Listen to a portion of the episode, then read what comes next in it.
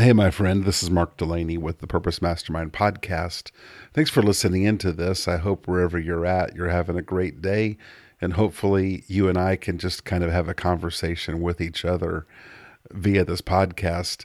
So, this morning I was with a group of people at a Denny's having a conversation about confidence. And it was based upon someone I heard recently talk about confidence. And this person said, I, I get my confidence from three different places. One is, he said, his faith. And as we talked about it this morning, we talked about how faith gives someone a, a worldview from which to frame their life. Um, I, I think that a biblical worldview solves a thousand confusions, probably more than a thousand confusions. Because your faith forms this worldview or this uh, anchor of thinking that enables you to function in this world.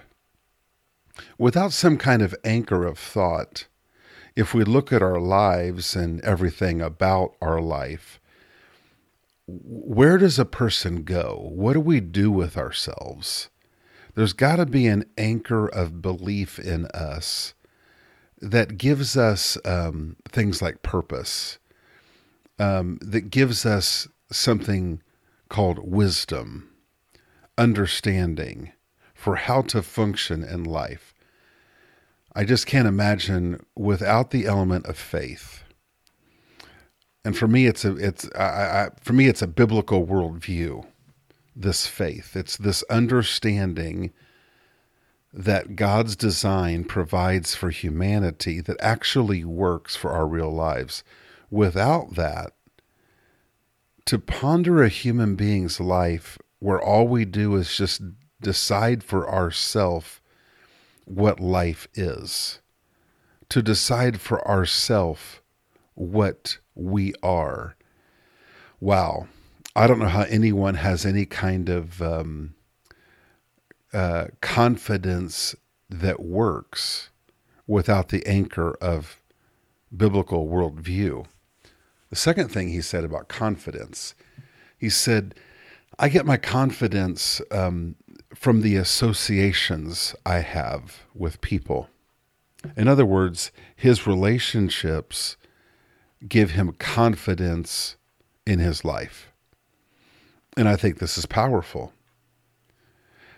At this uh, group this morning, I mentioned this to the men at the table. And uh, one man said, You know, I don't really allow for that in my life, that kind of uh, benefit, because I'm, I don't, I don't open up. And I thought that was very interesting that he said that and I asked him, I said, open up about what? And I had a reason for why I asked that question. Because oftentimes, especially in um, maybe faith based groups or in some type of self development type groups, we often talk about opening up about our problems. Open up about your secrets, your past, your habits. And that is a valid thing. But I asked him, when I asked him, open about what, I was wondering what he was going to say. What he said was, I don't open up with like the goals I have and the things I want to accomplish. And that was such a great answer. And the question I asked the guys at the table was, and I'll ask you this question Is it more important for us to open up with people about our personal problems? Or is it more important that we open up with people about the goals and dreams of our life? Obviously, I think maybe they're equally important. I, maybe they're equally important. Because if a person is not pursuing the dreams of their life, I think it's very difficult to face any problems in your life. I'll say that again. If a person is not pursuing the dreams of their life and what they're made for, how does a person have the motivation to face any problems in their life. I, I, personally, I think that the best relationships that help build confidence is with people in my life that I can share my problems with you, but you ask me about my dreams. My best relationships are people I can share my problems, but that person doesn't like lose their perspective on who I am. They don't look at me differently because I have a weakness. The people that my favorite people are the people I can share my problems with and share my dreams with. That is what I would call opening up. Vulnerability is oftentimes spoken of as being you need to open up about your fears. And that is true. But it's also about opening up about your dreams. I, frankly, there are people in my life, I can't tell them my dreams because their response could diminish them.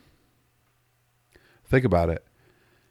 This is why this is why being vulnerable is so hard is because the people that you share your dreams or your problems with have great capability of changing what you think about yourself. Your level of courage is greatly impacted by the, the people in your life. I told people just recently, I said, you know, I'll be honest with you. The people in my life that believe in me are such a big part of anything I've ever done for good. And I asked them after saying that honest statement, I said, Does that make me weak? One of my friends looked at me and he said, No, that's how we all are.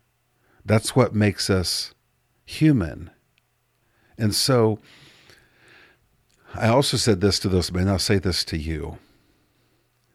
If I'm around people that treat me like I'm a butterfly and look at me like I'm a butterfly, I will fly.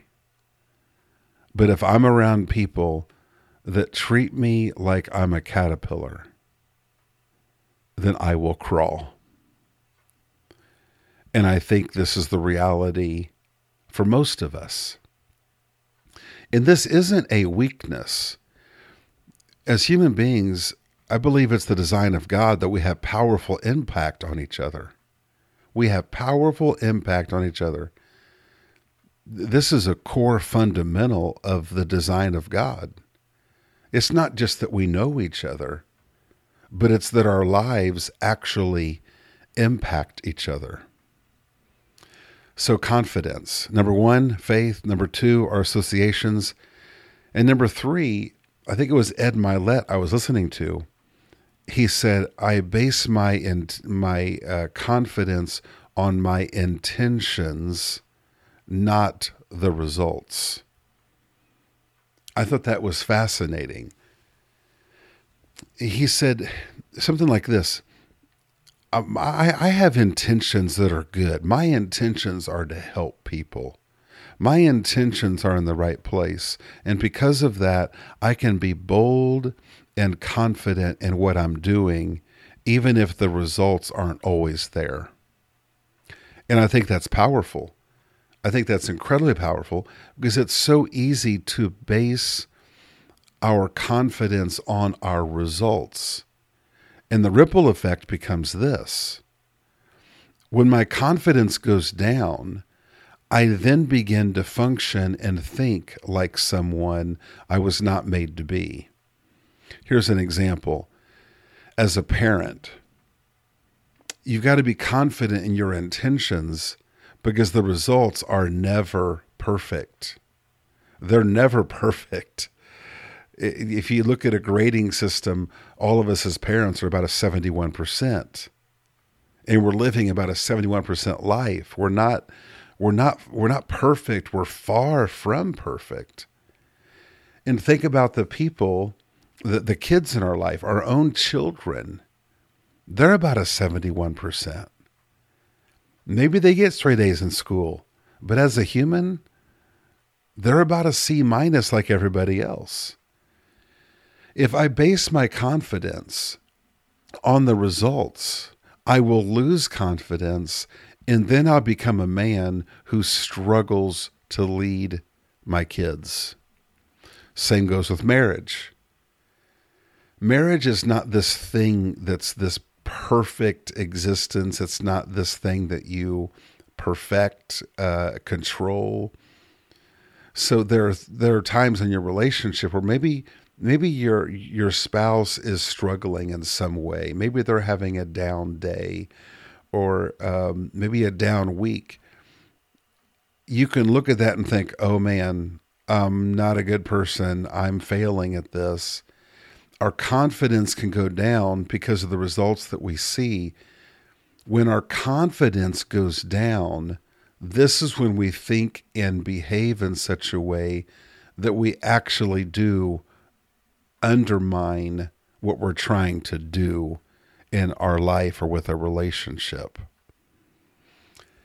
Same with business endeavors. If you're trying to do something uh, with a business, you're trying to build something, we can't control the results, but we can have right intentions and give our very best.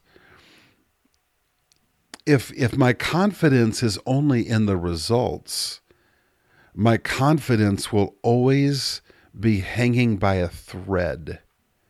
And whenever the results aren't what I think they should be, then my confidence takes a hit. And when my confidence takes a hit, then my life takes a hit. So, confidence is such an important component into how we live our life. The problem is that we find confidence in the wrong things, then our confidence is doomed to be lost.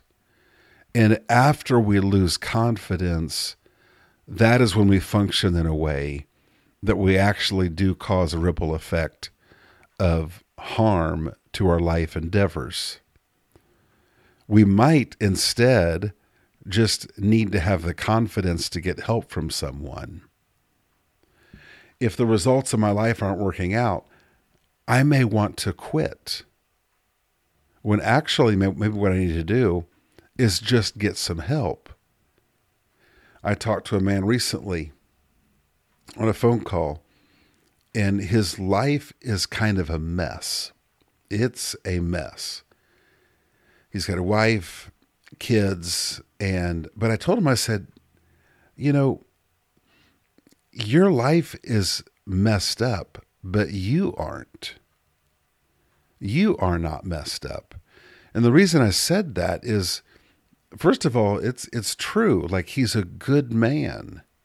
He's got good intentions. He just needs some help. And in the conversation, he kind of clarified something about his own self he basically was all the conversation was said and done. He said, You know, I just don't know how to use the keys.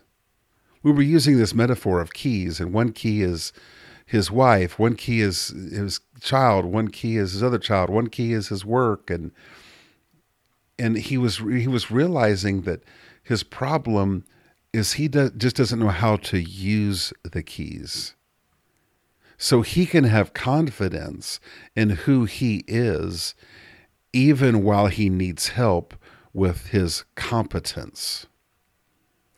The average person does not need to have more competence first, probably need to have more confidence first. And a, a raise in confidence then makes it much easier to be able to raise one's competence. So, once again, this three legged stool to building a healthy confidence and just living with a confidence one is your faith and, and the, cho- the choice of believing in this worldview, this way of thinking that you order your life around. Number two, associations with people having people in your life that you can share not just problems with, but share the your dreams with. And number three, building confidence because you know your intentions are in the right place. If a person has the the right intentions, they can live boldly even though sometimes the results aren't quite there. My friend, thank you for listening in today. I remind you that your life has a purpose, and you can and you must know that purpose. And you can be set free from anything that's holding you back from living it out boldly. Now go take on the day.